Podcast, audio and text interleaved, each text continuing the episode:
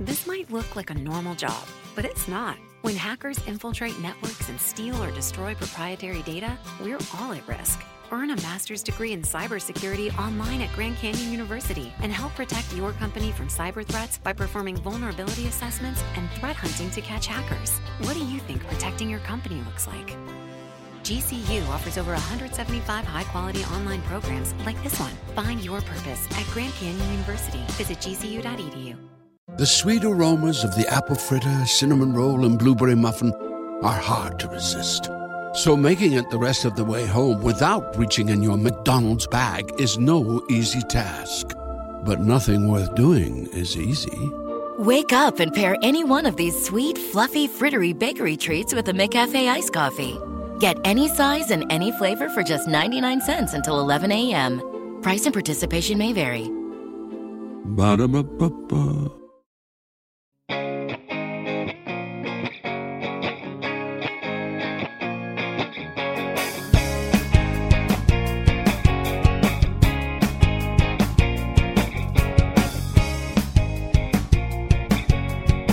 Welcome to another edition of Two Up Front. I'm Baxter Colburn. This is Simon Provan. It's a Thursday edition of our show, Simon. We are excited. Lots to talk about. Some heartache north of the border for MLS fans, but still a commendable result overall as we get ready to talk about the Montreal Impact, along with many other things today during our show. We are got our weekly power rankings. We've got some predictions for you. There's just a lot of fun stuff to talk about, Simon. Wouldn't you agree? I would agree. Unfortunately, we're going to be a little abbreviated today. We are, Again, yes. Technical difficulties starting out here. Uh, but we're going to get through the stuff that we need to get through today. The important stuff. Not that everything that we talk about isn't important, but the, the extra, extra important stuff that we want to talk about. Um, but before we do that, Simon, where can they find us on social media? They can find us on Facebook at Two Up Front, and they can also find us on Twitter at Two Up Front Soccer. Yes, indeed. And you can now listen to us on Spreaker.com. And don't forget, May 7th, we will officially be launching on SportsRadioAmerica.com. So that would be uh, our next episode. That's right. Our very next So we launch next week. Wow, tomorrow's May? Where? What? May Day. May Day. Where in the world did this. I, I don't even know. Why. How are we in May already? And it was only 50 degrees today? Come on, I weather. think it was like 78 in Florida where I'm from. Oh my gosh. Yeah, yeah. Well, Uh, it's bring some of that warm weather up. I here, will do would my you? best. After the wedding, I will do my best to bring right. as much hot weather as I can with me. But another exciting announcement, Simon. You can now download our podcast on iTunes. Uh, you can go to iTunes and search for Two Up Front, and you'll see our, our nice, beautiful logo on there, courtesy of Edge Promotions. And you can download and hit subscribe and give us a good review and all of that. We would very much appreciate that. Uh, we are not on the Cube today. Uh, like we mentioned, with some technical difficulties, aka I forgot to plug in the iPad, but that's irrelevant. Um, so uh, no uh, video today, but either way, you still get to hear our beautiful voices, and that's all that matters. That's right. So, uh, jumping right into it, Simon. Uh, last night was the second leg of the CONCACAF Champions League final. Uh, Montreal was going into the, the game was uh, one-one. One one with that away goal that Montreal had, so they were actually in the driver's seat. Though we They were. knew they, we knew that driver's seat was not a very comfortable one to begin with. Exactly. yes. You know, I put on our Facebook page a whole layout of what has to happen, and basically 0-0 is fine. One one was okay. Would take them into overtime.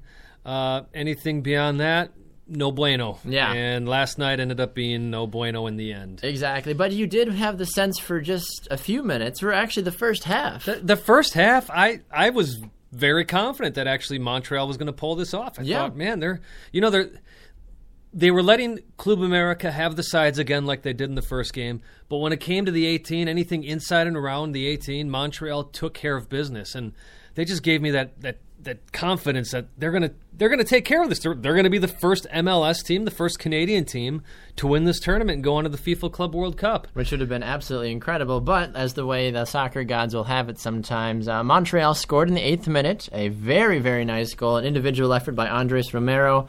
Um, with an individual effort before that Yes. from Piatti, who man, he just slalomed through several players, then passed it off, and Yeah. you take it from there. Well, I was just going to say with Romero and Piatti too. I think they're some of the more underrated players in Major League Soccer. They do so much and are the pinnacle attack for Montreal, but I think a lot of people forget about that. Uh, so going into halftime, it was 1-0. A lot of people were excited, saying, "Hey, 45 more minutes, and Montreal is on their way to wherever they have the club. Where, where is the The world, the the club, The cup? FIFA club, you know, I don't know where it is this year. To be honest with you, might it's it, it's all over the place. It used to always be in uh, in Japan. Actually, before that, it was Ah. think it was- it was besides just the winners of Europe and Yes. South America. They've they've been moving it around now. Yes, indeed. So we'll Well, have to look it up. We'll have to find out yeah, where it is. yep, exactly. Montreal lost. It's just Simon's got no reason for excitement this week. But uh, yeah, the wheels started to fall off Simon in the uh, early in the second half. Dario Benedetto uh, he ended the day with a hat trick. He did a well deserved one. I have He to really say. did. You know, he he tried the scissors kick in the first game, failed miserably. This time, Nailed it. nailed it. I mean, it was beautiful. It was a beautiful goal. Uh, then Peralta comes in. He gets a goal. I mean, it just there was that.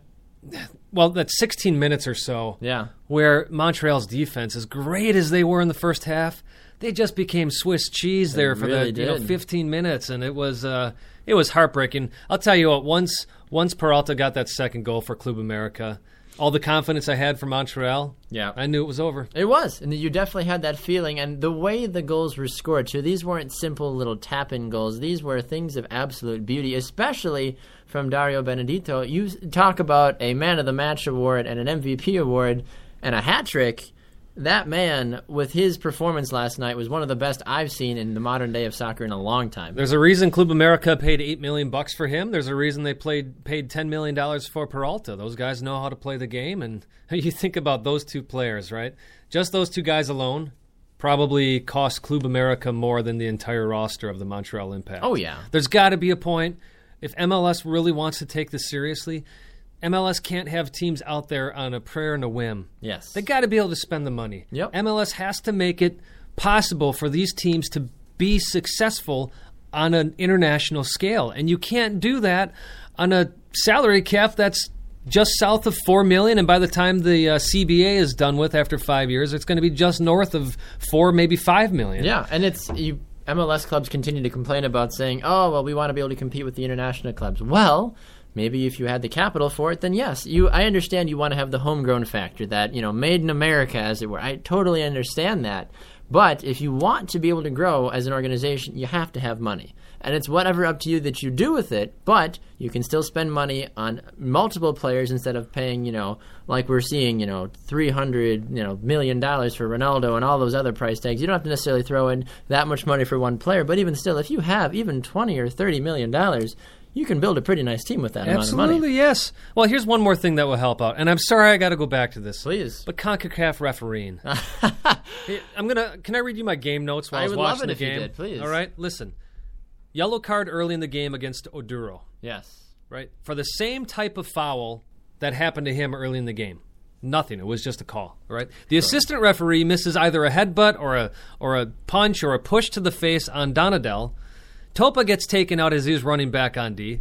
Donadel in- intercepts the ball clearly in front of a Club America player. Gets called for a foul and a no more warning on that. When it was there was n- there was no reason for that. He he won the ball sliding in front of a player. Didn't even touch the player.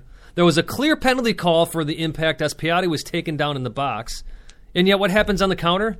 Sumar gets carded for a yellow, uh, taking a player out behind. Now, was it a fair call? Yeah, it was a fair call. It was a fair yellow, but it should have never happened in the first place because that was a clear penalty in the box. I'm not done yet. I didn't think you were.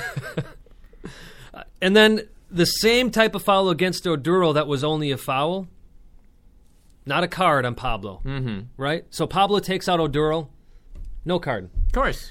That was the first 24 minutes of the game. The first 24 minutes. And Pablo was getting away with stuff all game long. Then Guerrero finally gets a yellow card. This was in the, let's see, when did Guerrero finally get that card? Uh, got in the the 28th, 28th minute. minute, yep. All right. So you're thinking, okay, it's evening out. Yet in the 38th minute, Guerrero doesn't go for the ball at all. He takes out Piatti from behind and he gets a talking to. That, by the spirit and letter of the law, that is a second yellow. And that's, a, Yes. that's the second game in a row that Montreal.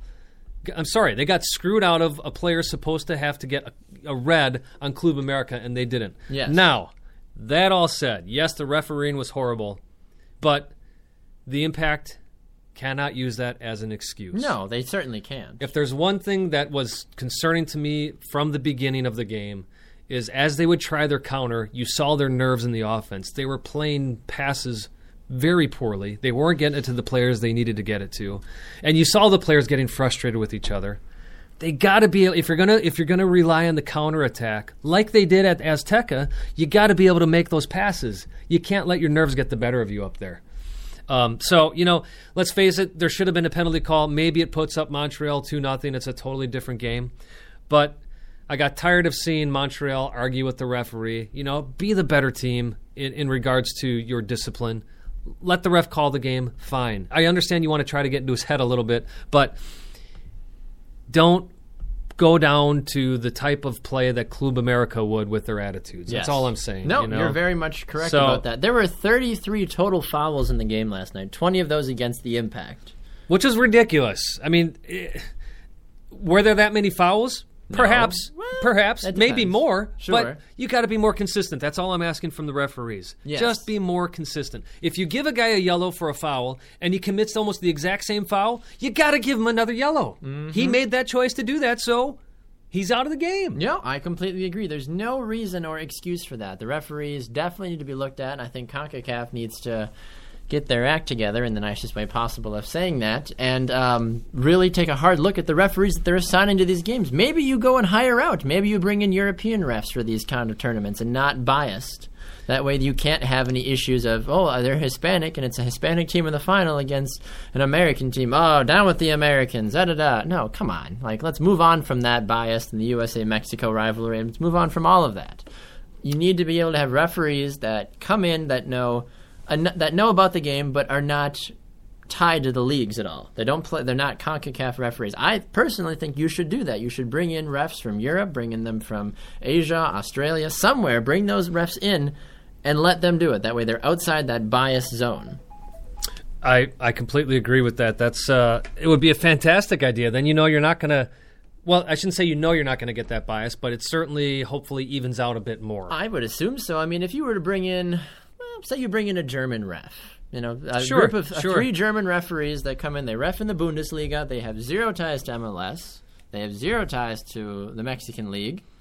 I really doubt that they were going to call that game biased one way or another. Now, give credit to Concacaf for one thing. Sure. Uh, the the Costa Rican team that the Impact played. Yes. We've tried to say that name several times. I'm just not even going to. It starts with an H. Starts with it? starts with an A. Starts oh, with an an A. A. We'll call them the A team. I don't know. there you go. Uh, you know, they were throwing coins. They were throwing shoes. Actually, one of the coins hit uh, Evan Bush, the goalkeeper for the Impact, in the head down Hmm. there during Concacaf Champions League play. Well, they actually got sanctioned. Good. They got sanctioned Good an undisclosed amount of money, and their next time they play in Concacaf Champions League, their uh, their first game, I believe it is. They have to play in a different stadium. Now, you and I talked about this where, hey, that's great, but at the same time, Costa Rica is a small country. Mm-hmm. Plenty of fans can show up there. I wish CONCACAF would do what UEFA does in that, hey, you're going to play the game at home, but no fans can come. Or, as we talked about, which I think would be the best solution, you don't get a home game Yeah. in the next two leg series you play. That's perfect. That that will make teams and fans start to respect the game more. Exactly, and I, I think it's interesting, Simon. As you were talking, I was looking. I just I just googled Concacaf just to see what would come up, and there's a headline from ESPNFC.com that comes up that says "Money, not magic, needed for MLS to surpass Liga MX and Concacaf." Hmm. You can take that any way you want to, and some people could make the argument that yes, you know, it really would be very beneficial if you know there was more money to go around, like we just talked about.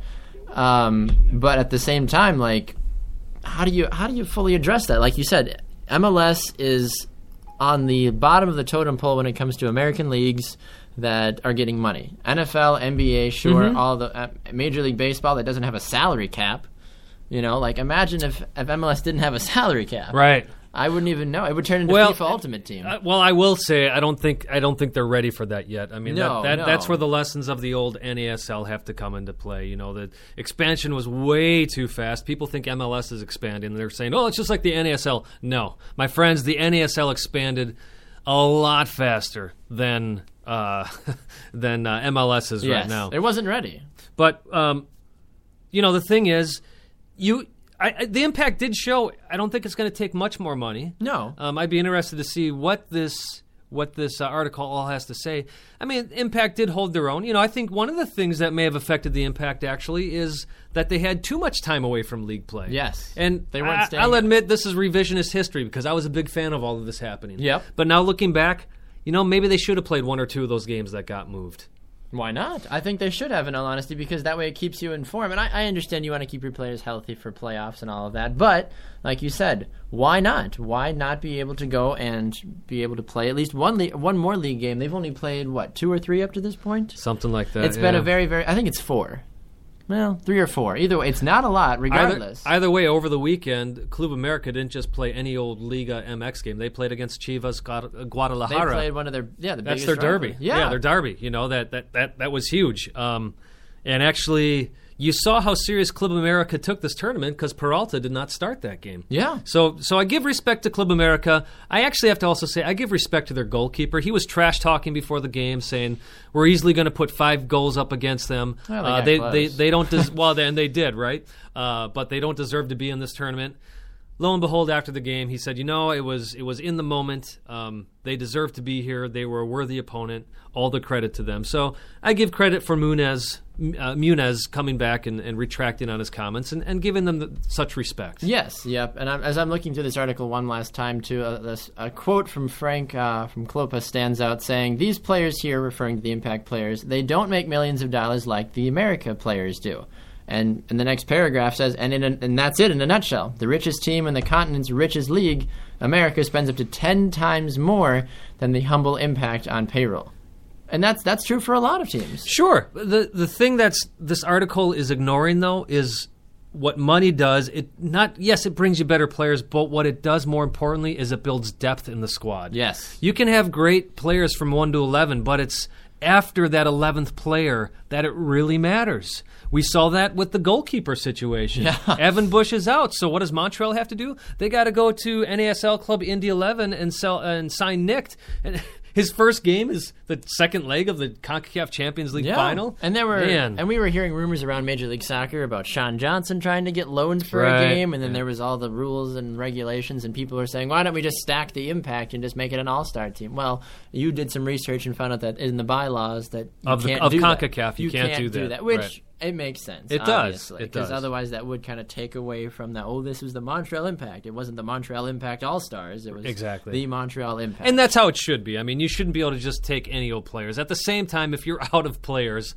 there's got to be something to uh, make up for that. But then that's a tricky situation too, because then you have players feigning injury, and how do you Yeah. how do you monitor that? Yep. So so the Impact did what they could. You know, I'm I'm sick of the moral victories when it comes to MLS. Yeah. But I love those where it's like, oh, we did as good as we could do. That's Yeah. great, but we didn't win. We're past that. We've been around for 20 years. We're past the, well, we made it there. Good, good, good job. Like, Right. no.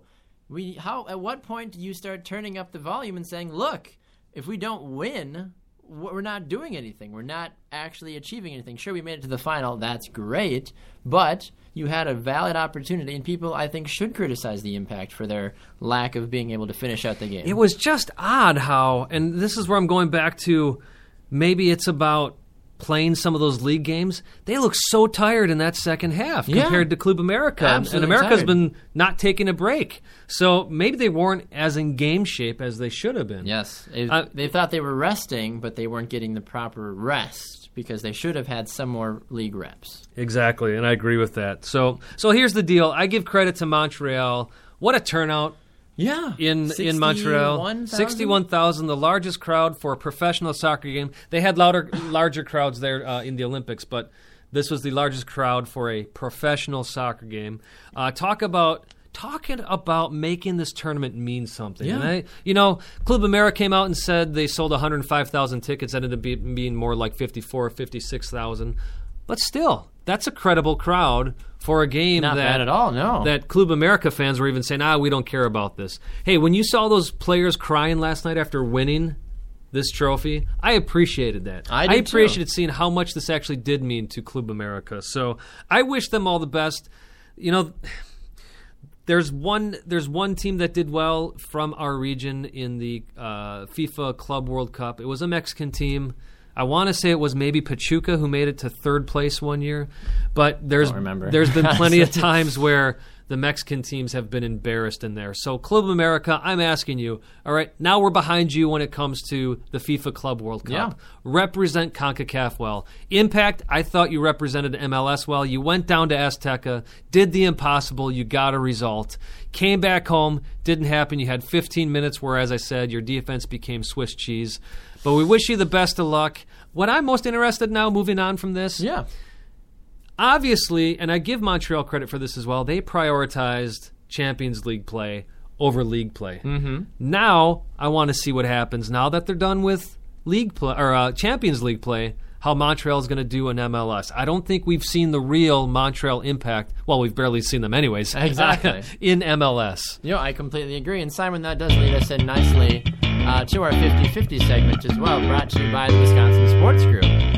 Uh, now, the way the our 50 50 uh, segment works is that uh, Simon and I will each take a side of a hot topic right now. And uh, today, Simon, we are talking about.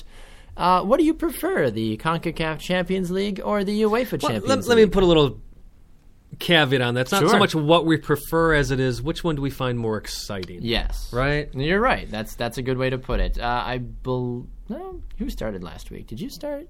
I think I did. I think you I did. don't know. I think it was Age Before Beauty last week. I don't That's remember. right. Yes, yes. I think so. All right, so I will start it off uh, with 45 seconds. Uh, Simon and I each get 45 seconds apiece, um, making a total for 90 seconds, which is a complete soccer match. right. So you see what we did there? That's what we we try to think about some of the things we do. We don't want to sound like complete, you know, foolish people. But anyway, we do that enough. we do that enough by ourselves. That's why we have a radio show. I don't know. Anyway, so uh, 45 seconds on the clock for myself. Uh, I'm ready when you are, sir. And uh, tweet, tweet. Tweet, tweet. All right. Well, for my side, I am taking the fact that the more exciting tournament to watch as a whole, uh, and the more the higher level of play, obviously goes to the UEFA Champions League. You look at the absolute best players in the world playing for multiple weeks on end. You have. Yes, you may have the argument that you get the Barcelonas, Real Madrids, PSGs, Bayern Munich. You know, it's kind of that same group of six to eight teams every year, but you get to look at the six to eight teams with the best players on a national and international level all the time. That's the best soccer you're going to watch in the world. CONCACAF, you've got miles to go before you even think about comparing with having Messi and Ronaldo and the German national team, aka Bayern Munich, playing for what they do on a weekly basis. Done. Ooh, that's going to be a tough one to argue with. But I'm going to have to. I know I'll you give are. it a shot here. All right, give it a 45 seconds for you, sir. The second half begins now. I can't argue with the fact that the group play is much more exciting, for the most part, in UEFA Champions League. But what I will say, what I find more exciting about CONCACAF Champions League is the variety of teams you end up seeing. Yes, you have a lot of repeat winners. But when we're looking at the difference in the teams that are playing, look, we had a Canadian team this year. Yes, it's dominated by Mexican teams, but you see some different ones in there. Uh, CF Atlante won the first version of the Champions League. Pachuca won the next. Now Monterrey went on a run there where they won three in a row. They also beat RSL in that.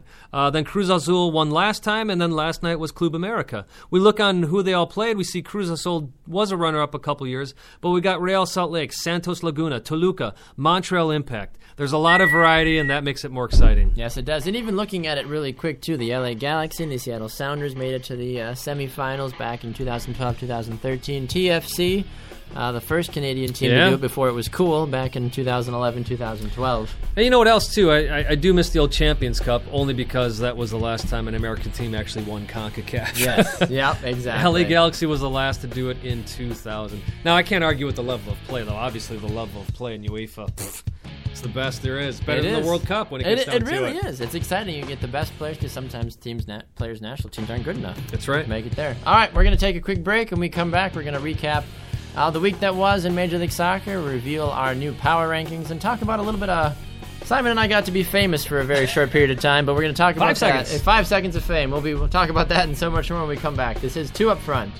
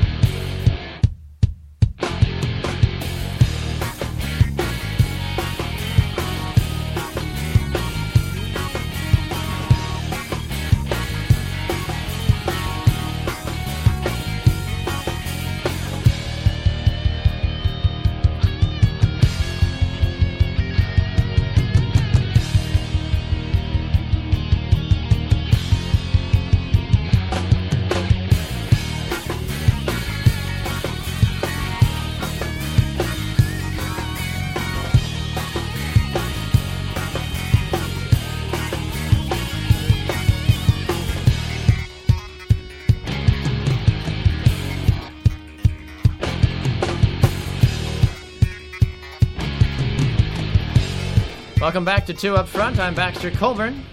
This is Simon Provan. Are you sure? I did it again. I'm looking Oh at stuff, gosh. and I, I, this thing gets in my way. It's called thinking. Oh, You know? I, that's. I thought you just have to go for it. You just gotta, you know, eh, release your inner actor and just go for it, Simon. Come on, you're the actor, not Yes, me. yes. well, Simon, uh, earlier this week on Tuesday, you and I had the opportunity to be famous for 0.3 seconds. Uh, we got to attend a press conference uh, for the Wisconsin Sports Group. Uh, as they are working with the city of Milwaukee, uh, Milwaukee Parks, Yeah, so this is kind of like our hometown spotlight without a It guest is. today. It is. We were the, we were the guests because we were there and live and in person, and now we are here talking about it. But uh, It's exciting stuff, is what it is. It It's What's going on with uh, Milwaukee County Parks partnering up with Wisconsin Sports Group. What they're doing is uh, they've got some tennis courts that just aren't being used anymore like they were 70s, 80s, 90s. And so the Wisconsin Sports Group has teamed up with Milwaukee County Parks, and they're actually resurfacing at least the Lincoln Park tennis courts to be a outdoor futsal court. And they're planning on doing this with hopefully at least Fancy, four more venues. Yeah, I think that's cool. You know, the the great thing, and we talked about this at the event, is that one of the things American soccer has been lacking is getting into the inner cities. Yeah. And finding those uh, needles in the haystack of talent that maybe would go play basketball or American football instead. You can't build these huge grass fields everywhere. Yep. You're not always always going to get 22 players out there to play. But what you can do, you have a futsal court. All you need is that heavy ball. Ten players At the And most. even then, right? You could have eight. You could you could do three on three. Yeah. And and play just fine. So, boy, I'm really hoping that this is a movement that helps bring those inner city kids out to play the world's game. yeah, no, I completely agree. I think that is a huge opportunity uh, to continue to grow the sport, like you said, especially when it comes to that inner city Milwaukee, uh, just inner cities as a whole. Because, like you said, so much of what kids do when they're young is go play basketball at the local, you know, park or go and play. Uh, football, you know, even in the street, you know, or you can you've heard of Right. pick up pick up baseball, sandlot baseball, as it were, and you always try to think, oh, I can't play soccer because we don't have a big grass field, we don't have big goals. Well, with futsal now at the local tennis courts, you'll be able to do that. And you pretty much do it for free. You know, Exactly. they're they're providing everything for these kids to go out there and do it. Uh, it's it's exciting. You know, it it allows kids to play street soccer in a safe environment. Yep. And it allows them to experience what the Brazilians, what the Spanish, you know, what Argentines, what they all do when they're growing up. They take a ball out there and they play futsal. And it's it's a game we've talked about a lot on the show how, how greatly it helps develop uh, your your skills, yeah. your decision making, everything that you need to be a complete player. Yeah, and we've seen that too. And we were we were talking with the commissioner of the Professional Futsal League, Keith Tozer, and he said, "You look at the best players in the world when they were talking f- you know, during the World Cup: Neymar, Ronaldo, and Messi. All of them, sometime throughout the World Cup, said, "I am who I am today because I grew up playing futsal." And that's exactly it. You look at their touches, their pace, their speed, their ridiculous, you know, skills that they have on the ball because they had that futsal br- upbringing. Right. So now we have a group in Wisconsin. Uh, Allison Phillips. We've got Keith Tozer. Uh, we, a whole bunch of people involved in this. Um, so it's the Milwaukee Parks. It's Unitas, who's uh, the uh, uh, supplier. Uh, Badger Max is part of this, and of course, Two Up Front is there to cover all of this as well. So, Yes, indeed. So we're excited to continue our partnership with Wisconsin Sports Group. We're very excited for what they're doing in the Milwaukee County Parks. We hope this spreads across the country. That it's not just a Milwaukee thing, but uh, this is this could be really big for the sport in this country. Yes, indeed. We look forward to continuing the growth. We're gonna have to maybe sneak out there one of these days and go kick around too. That's one thing Simon and I have yet to do is actually play a little a little soccer together. Yeah, I've Maybe got little- some injuries I'm still dealing with, Yeah, aren't we all? Come on, I've got a reconstructed foot. I think you'll be just fine. Uh, anyways, Simon, uh, talking about reconstruction as teams look to salvage some of their their dignity early in this season. You talk about the Chicago Fire, a team that has gone from worst to f- almost first in, in a very short, brief amount of time. As we look back on the week that was in Major League Soccer, uh, and we start with those Friday games on April 24th as the Chicago Fire grab a 1-0 victory against New York City FC. The, the decline continues for the expansion teams, and we've It sure does. it. Reality has hit. It really has, and I think certain teams are starting to forget that. They're like, "Oh, well, you know, we came out of the gates hot, but oh, that's right. You have to play more than five or six games in a season. There's 34 games, and you actually have to finish above a certain line to make it to the playoffs. And I think the expansion teams, both Orlando and NYCFC, are starting to realize that the, the pomp and circumstance, the April Fool's purple fields, as it were, are starting to wear off, and they actually need to get down to it and play that nitty gritty soccer. I will say the one thing for NYCFC is they didn't have David Villa and they don't have Josh Saunders, who's Yes. their starting goalkeeper. Uh, but it's not like they were doing well the last couple of weeks before that, you know. Uh, They tied Philly, for gosh sakes. right. How do you tie Philly? I mean, really. this season, that's that's just a loss when you look at it. if you tie Philly or Colorado, just disband. So this is the this is the crazy thing. Meara, the goalkeeper for the uh, what are we what are they going to call themselves? What do you think? What do you think the, the For the fans, NYC? Yeah, what do you think? Well, the they can't be want? called the Blues. That's not. Who Well, are the Blues? I- Isn't Sporting okay, Kansas you know City what? the Blues, kind of? I don't think they officially are. They could be called the Blues, or they could. Let's just call them what they are: Manchester City Junior. You could do that. You know, I mean, that's essentially what they're. Anyways, uh, City. So they're out with Villa and Josh Saunders. So Meara, who's a goalkeeper for the Red Bulls, is on loan to New York City FC this season, which is interesting. Yeah. Uh, you know, I remember him playing with the Red Bulls. He did quite well. The Irish national team was actually uh, had him on their radar. But anyways, uh, David Accam, DP for the Fire. He's the guy who played in like the second division out in Scandinavia or something Yeah. like that. He finally gets a goal. And they were like, "He's such a great signing," and I'm like, "Who? Who? Never heard So of him." So, well, he gets a, he gets his first goal. Good for him. And he did a great job. You know, he Meara saw the ball going out of bounds, so he went to go save it. But as he's doing that, Accam went to pressure him. Well, Meara bobbles the ball as as he went for it, and Accam just turned, saw the goal, put it in. 1-0. That's all they needed. And that's all I needed to continue to shoot up the standings. And we'll find out later as well. They make a jump up the ladder, as it were, the as the firehouse uh, in our power rankings as well.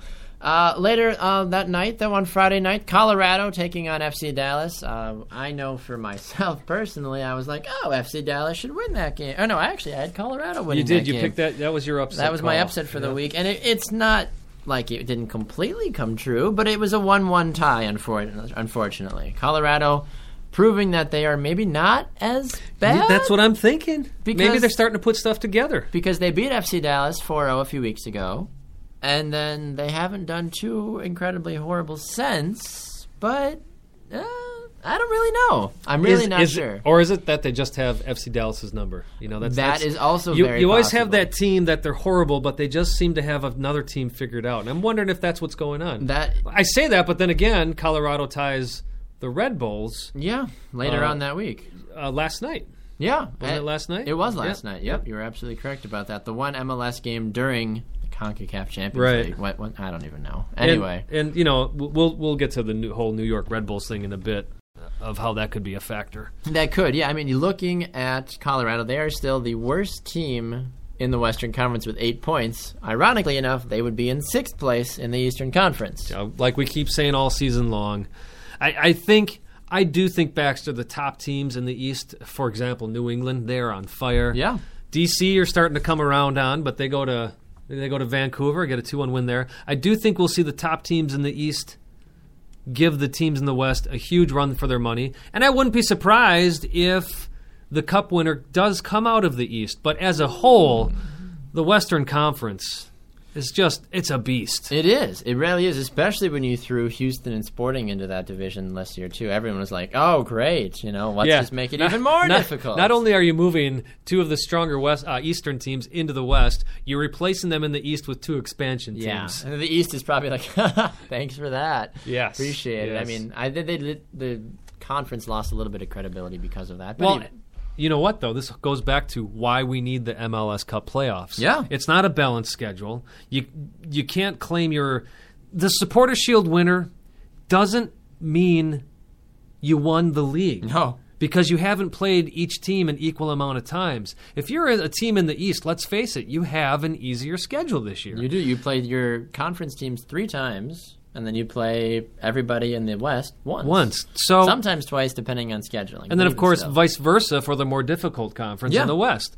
so how do you how can you if you're new england revolution and this is not a slight on your No, team no, but if not. you're the new england revolution and you do best in the league you can't sit there and claim yep we're the best team um, because we got most points well you played the expansion clubs six times this season. Yeah, and whether or not you beat them all six times is yet to show. And you, and even taking into account they just beat RSL 4-0 this last weekend. They beat a non-Nick Rimando, non-Kyle Beckerman RSL. Yes, a very weekend totally RSL different team. Totally different. So you need to have something to figure out who truly is the best in the league. yes, And the way to do that is through playoffs, and then you have a final. And that's why I love the playoffs. And I mean, as much as I'm mad that they expanded it, it's a good idea because now they can actually get a little bit more in there because there's always that one or two teams Right, every year that like, right. oh, if they had made the playoffs, you know, like they should have, but.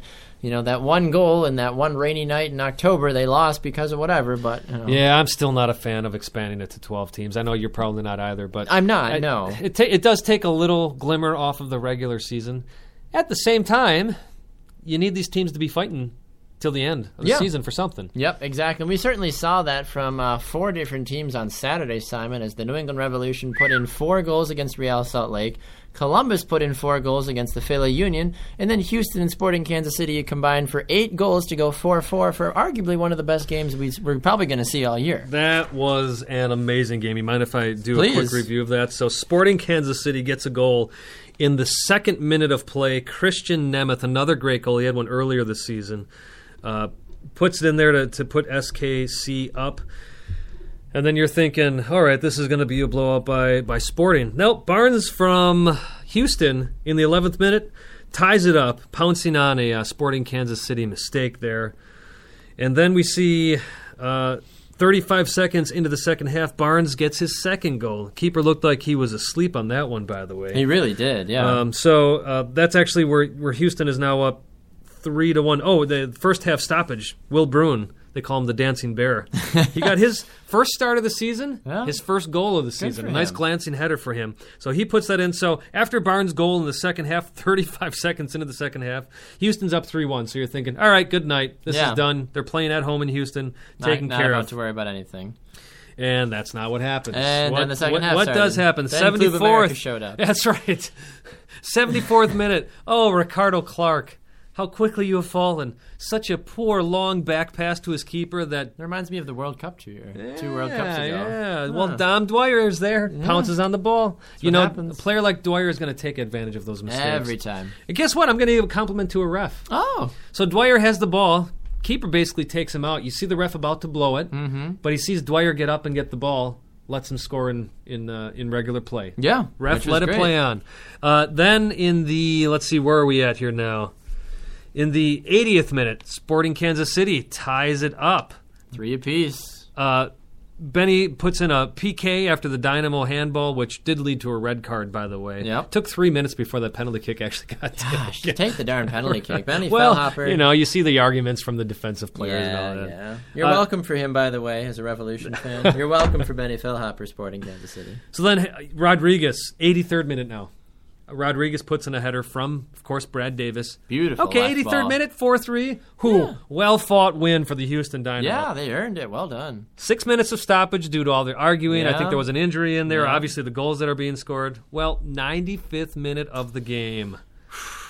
Dom Dwyer has this nice flick up to Zusi, who's at the top of the box. A lot of players you're thinking are going to try to turn and shoot that thing. Su- Zusi has the presence of mind to head it back to Benny Feilhaber. Feilhaber, 95th minute goal. He does what he does best. Rocket shot from about 20 yards out. It completely reminded me of that awesome goal he had against Mexico in the 2007 Gold Cup final. And there you go, 4 4. Sporting in Houston. Yeah, they, I think the ref blew the whistle very shortly after that. He was probably like, "We're done. Shut it down. I got nothing left. This is ridiculous." That that game, I think, should be you know argued as one of the best games. I know we've still got many weeks to play, Sure, but yep. a four-four thriller and a 95th minute tying goal. That's hard to beat. that is hard to be. And a, and a great goal at that. yes. That was that was it was beautiful. You can't deny that. No, certainly not. But yeah, we certainly saw four teams score four goals each in their game. That's kind of that doesn't happen every day. Yeah, I I know we're running short on time. Do you want to review that New England game at all? I will fast. Yeah, like I said, it was it was a good game for the Revolution as a whole because they got a much needed win against a tough Western Conference opponent, but you only can take it for what it's worth because no Nick Rimando in goal, which immediately changes the circumstances. And then Kyle Beckerman was also out due to the injury that he got during the USA Mexico game. Um, I will say this though, Chris Tierney uh, the left back for the New England Revolution, scoring the first goal of the game on an absolute gorgeous curling ball to the far post with his weaker foot. That man needs to start getting looked at for U.S. men's national team play. I, I agree with you. I know you're trying to start a movement. I'm trying Twitter, to start a movement, right? Chris Tierney for U.S. men's national team, because when you look at guys like Fabian Johnson, you look at Greg Garza, and you look at Brek Shea, all of them are pretty much good at one thing. You know, Chris Tierney is good at several things. Right. He doesn't have blazing fast speed like Fabian Johnson, but he's got terrific first touch. He's a great set piece taker. He's got a deadly left foot, better than Brek Shea is, and he can score with his weaker foot. On top of everything else. And he's only 29 years old. Yeah, some people are like, oh, he's too old. Well, He's old, but he's not at the same time because he's got good experience. But either way, New England scoring four different goal scorers. That was a huge one, especially for that, you know, building confidence across the board. Agudelo, Davies. Uh, we saw Scotty Caldwell get his first professional goal. Huge game for them. He was awarded the match ball. A great game overall for New England. Uh, hopefully that can continue to carry on uh, this coming week when they will uh, take on the Red Bulls, which we'll talk about in our next segment. Uh, DC United taking on Vancouver Whitecaps and beating them 2 1. They go to Vancouver, Simon, and silence the building in a 2 1 uh, interesting game. They sure say? did. They sure did. Uh, you know, I don't get what Vancouver fans are saying. I'm sorry for those of you who are Whitecap fans. You're talking about how DC would not have won this game if it, was, if it wasn't for that red card. It was already tied. It was already tied up 1 1 at this point. It's not like DC was getting run off the field. Uh, and, and to say, you know, that this red card business doesn't really show how strong DC is or how weak Vancouver is, guess what, folks? Playing the mental game is part of soccer. Yes, it is. Laba got a yellow card, and he got himself in a situation where he had to get another yellow card. Now, was it a yellow? Maybe, maybe not. But you have to, after you get your first yellow, you have to adjust on the field. Mm-hmm. You really can't do. play as aggressive. You got to get more creative. He didn't. He got the red card. He he uh, paid the price.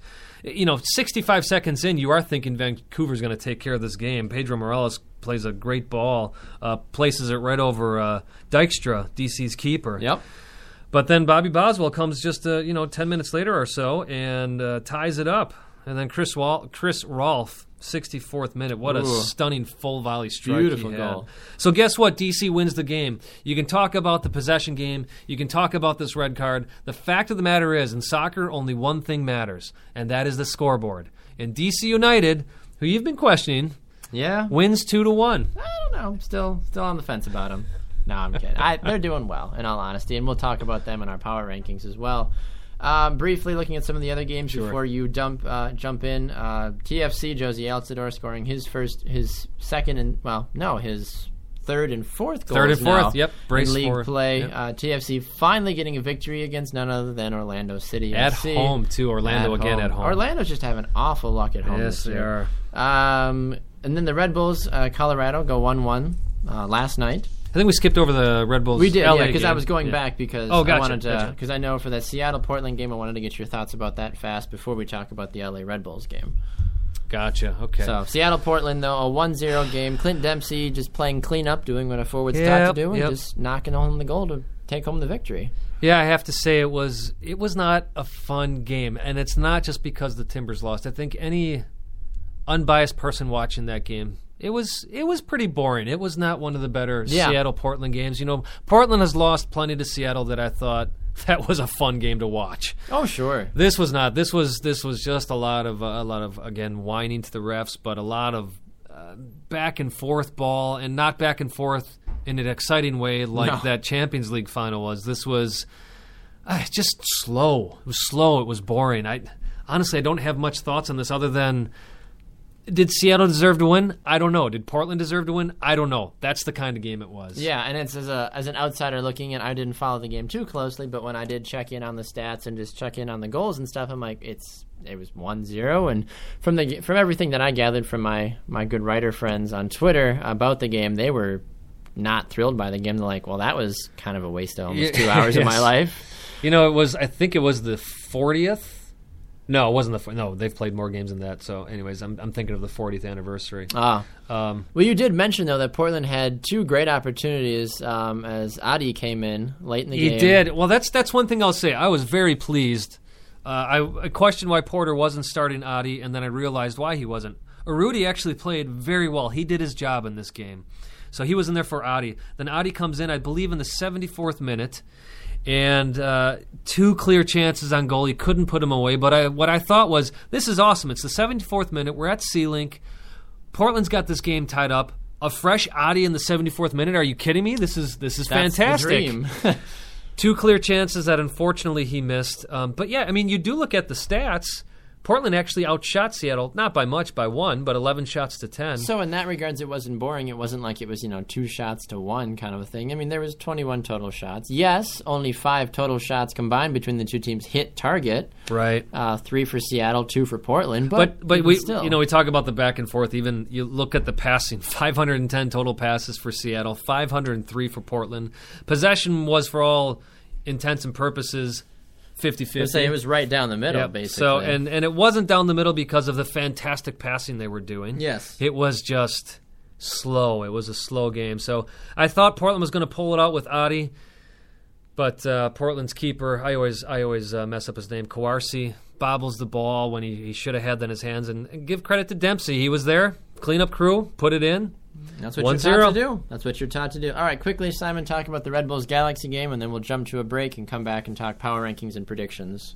Sounds good. Uh, sorry, where were we at? Galaxy Red Bulls. You had a, Galaxy Red some Bulls. thoughts about this game in terms of the n- amount of possession that the Red Bulls had. Oh, it's just amazing. You know, this also happened in the Colorado game. New York Red Bulls, even though they tied these games 1 1, and I think a lot of that was because they're played two games in three days, and they'll eventually play three games in seven days, then they'll finally get that eight day break. Uh, but, well deserved. but their possession has been amazing.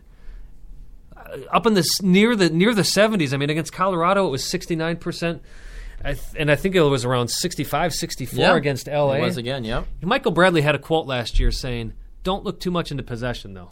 That's not what matters. What matters is the score." Yes, but And- but we see that, right? So New York's dominated on the field both these games. Uh, that LA goal was against the run of play, clearly. it was. Yet It was Bradford Jamieson the fourth, a young prospect. first first MLS Yeah, goal. and we could get into him Zardes a whole the nother second. too. Yeah. he really is. People are calling him Gyasi Zardes the second. They got the same hairdo going on. That's I think that's the That's what it is. comparison. You know why Zardes does that? Why? So his grandparents can see him. That's oh, that's That's awesome. Wow, that's a great thing for him. Good to. Well done, sir. All right, well, we're going to take a quick break. When we come back, we're going to offer our power rankings and offer our MLS predictions, uh, which are sponsored by Shop Futsal. And then we do have our I Believe segment as well. This is Two Up Front. Don't go anywhere.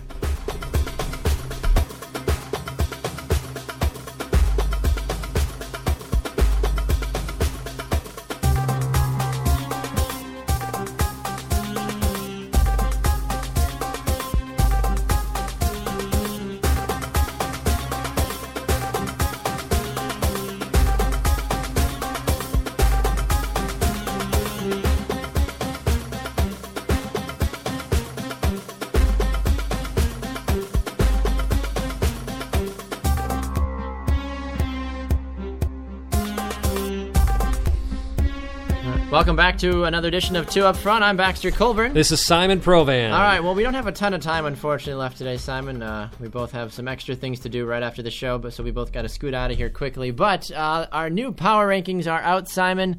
Uh, take us from number 10 down to number 1 and uh, give us a little, little insight for us. All right, so number 10, big slide this week, Vancouver Whitecaps. But look, it they lost 2 1 at home. We don't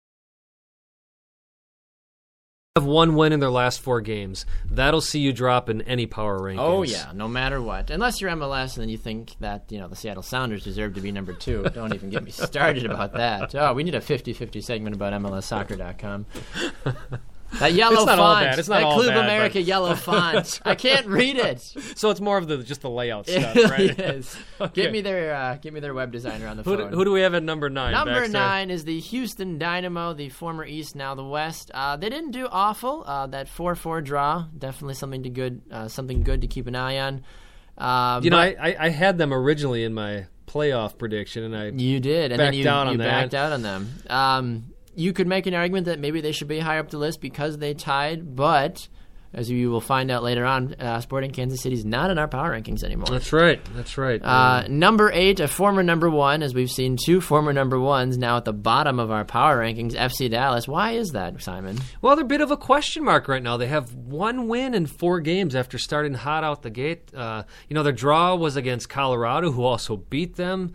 So, yeah, they had a victory two weeks ago that was convincing, except, of course, for the last five minutes against TFC when Giovinco took matters into his own hands. That man so, is just a, just a monster. So while we see other teams really starting to show who they are, FC Dallas is going the opposite way. Yeah. Uh, But like we said, it's a long season, so we'll see. Uh, number seven, the Seattle Sounders, not very convincing, like we said against Portland, uh, especially with having Clint Dempsey back. All their big guns, you'd like to take them against the field almost any day. In all honesty, Especially at home. Exactly, especially at home. Still got the win, so you got to credit them for that. They move up in the Shield rankings, but like we just mentioned, how in the world does MLSsoccer.com have them at number two? We- know- in their power rankings. We know that MLS loves the Sounders, but do they have to make it that obvious? Come on, might as well just give them number. One. Just be like, they win the cup.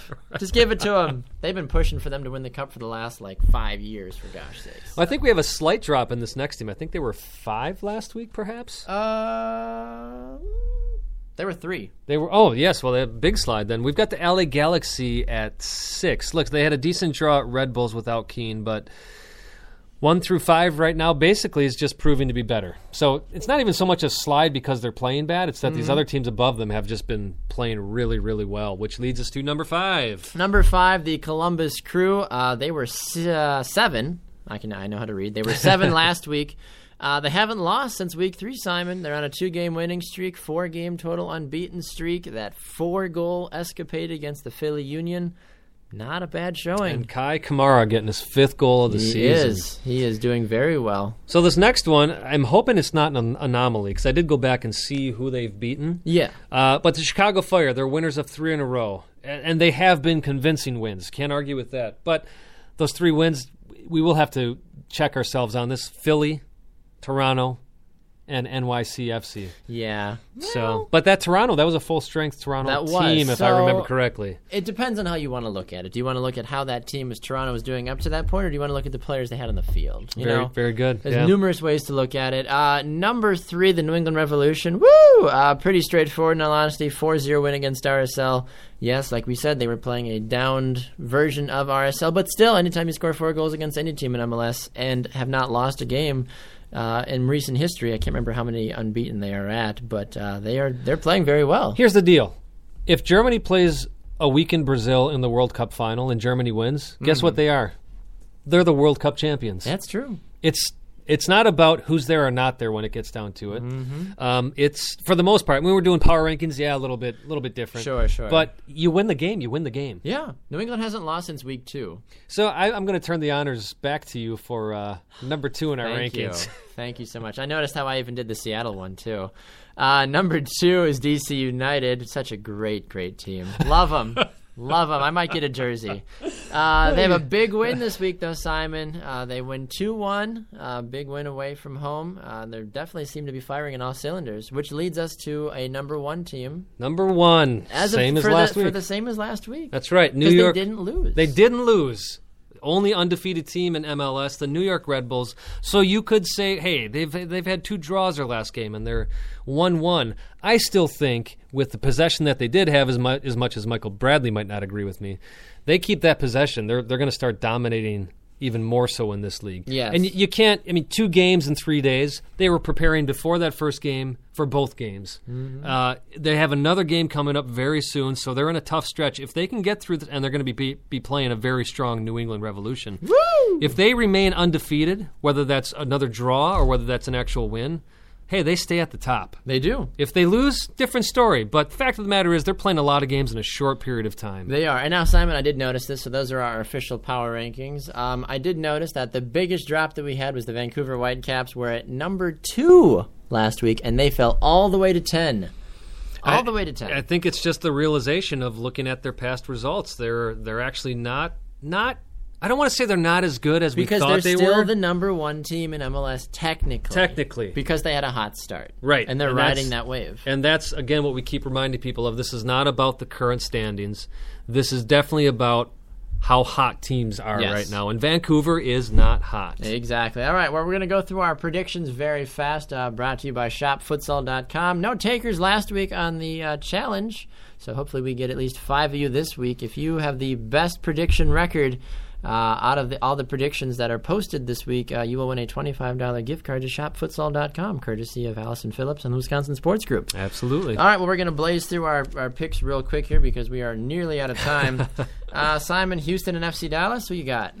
Houston and FC Dallas. I'm going to go with Houston on this one. All right, I've got FC Dallas, uh, RSL, and San Jose. RSL. I've got San Jose. All right. Uh, two for two so far here. uh, Philly and TFC, T- please. TFC. yeah, TFC for that one as well. Game of the week right here. DC United and Columbus Crew. I'm telling you, I'm calling this the game of the week. Uh, Okay. I, we could say New England NYRB is a game of the week, but I'm going with this one. Um, this is a tough one. Just because they're at home, I'm going with DC. Mm, I've got the Crew winning this one. Not that I don't like DC. I took a solid like ten seconds to think if I actually wanted to pick DC. uh, Revolution and the Red Bulls. I think the Red Bulls winning streak or undefeated streak comes to an end. And I completely agree with you. Revolution are hot. New York not doing terrible, but they haven't been able to close out games. Well, and it's not even so much about the closing out games for me. It's that this is the third game in seven or eight days. Yeah, they're gonna be tired. I Very think New tired. England's gonna take advantage of that. Galaxy and Colorado. I think the Galaxy are gonna, you know, dust off themselves and start scoring some more Yes, goals and beat Pablo Rapids. Comes home to L.A., but his Colorado Rapids won't come with him. No, they will probably forget to get on the plane. Uh, Portland and Vancouver, another Cascadia Cup uh, excitement. I've got Portland winning this game. yeah, I'm going to agree with you on that. I think they need to No, capitalize on Vancouver. sorry, I, No? don't, I haven't picked a draw yet. I'm picking a draw. Oh my gosh, a seven-seven draw. Uh, this is, in my opinion, is the game of the week. Sporting Kansas City and Chicago. I've got Chicago beating SKC. You do. They are on fire. They are on fire. ha. I'll take. I will take Sporting on this All one. right. Uh, NYCFC in Seattle. I have got Seattle winning this game. I don't think uh, that city is capable of winning a game right now. I don't either, so I'm picking New York City. Yeah, you heard me right. Moving on, Houston and San Jose. I've got Houston winning this game. I do as well. Why do we work together?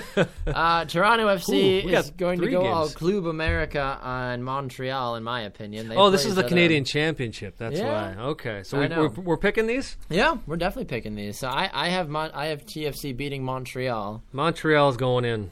The winners on this one. Uh, I don't think so. And then Vancouver versus FC Edmonton, part of the Canadian Championship. I'm going to take Yeah. Vancouver just because I don't know who FC Edmonton is. I believe they are an NASL club, Oh, well, and they way. they actually do quite well in this tournament. So guess what? I'm picking FC Edmonton. Upset. All right, and then the Galaxy and Real Salt Lake. I will go with. I'll go with Galaxy on this one. Galaxy. All right, that's uh, that's who I have as well. All the right. Galaxy. All right, Simon.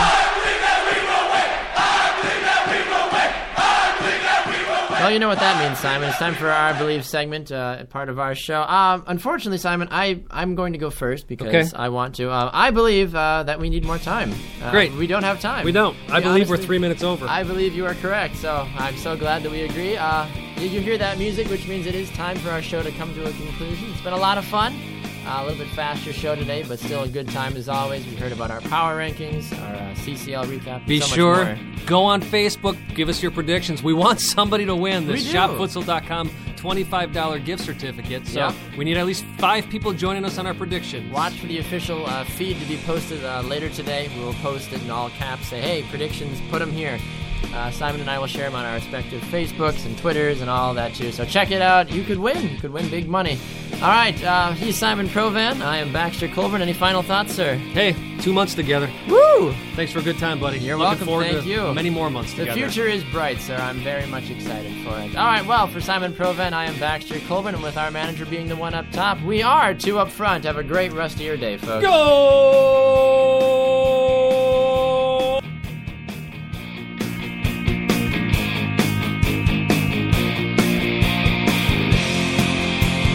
Hike the trail? Check. Order takeout? Check. Schedule heart checkup? Done. We've all adapted to a new way of living. Keep your healthcare on schedule with Johns Hopkins Medicine, where your health and safety are our highest priorities. We're ready to care for you through virtual and in person visits across Maryland and the greater Washington region. Your health, our experts, safely caring for you. Schedule your care now. Learn more at hopkinsmedicine.org forward slash safe.